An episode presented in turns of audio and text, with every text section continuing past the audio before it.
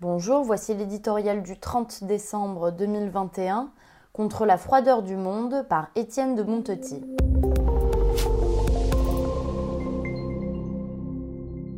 Depuis près de 25 ans, la publication d'un roman de Michel Houellebecq est toujours un événement éditorial. Sa description naturaliste de la misère d'une condition humaine moderne, coincée entre consumérisme exacerbé et mélancolie existentielle, fascine. C'est comme si notre époque cherchait dans ses livres une lumière crue lui permettant de comprendre ce qu'elle vit. Il faudrait aussi parler de l'ironie constante qui cingle ses récits, raillant les travers contemporains et les idoles du temps présent. Ce style désabusé et narquois est désormais sa marque littéraire. Welbeck est-il un oracle, plutôt un écho de notre temps? Tony Truant, quand il décrit l'homo occidentalus, hanté par la sexualité ou qu'il imagine une France gouvernée par un dirigeant musulman, mais cet écho, c'est aussi être plaintif, douloureux même, quand dans Anéantir, l'écrivain exprime sa propre perception de la souffrance et de l'âge qui vient.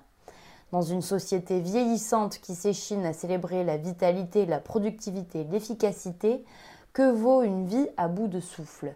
Et comment l'homme contemporain peut-il faire face à la maladie et à la perspective de la mort s'il est privé de réponses religieuses ou seulement métaphysiques? C'est chez lui une vieille hantise dont témoignent nombre de ses poèmes. Il y aura la mort, tu le sais mon amour, il y aura le malheur et les tout derniers jours.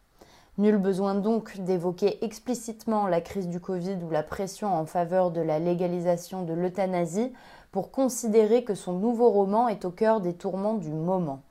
Mais Welbeck n'est pas philosophe, pas davantage sociologue, il est romancier. Les intuitions qu'il porte, il les exprime à travers des personnages de chair et de sang qui tentent de vivre, travaillent, souffrent, espèrent ou désespèrent.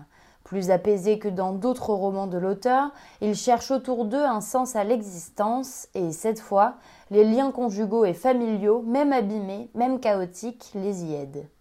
Qu'ils accompagnent leurs parents jusqu'à leurs derniers instants ou qu'un cancer soit l'occasion de raffermir un couple, ces héros éveillent chez le lecteur une réflexion. Contre la froideur du monde, quelle issue sinon l'amour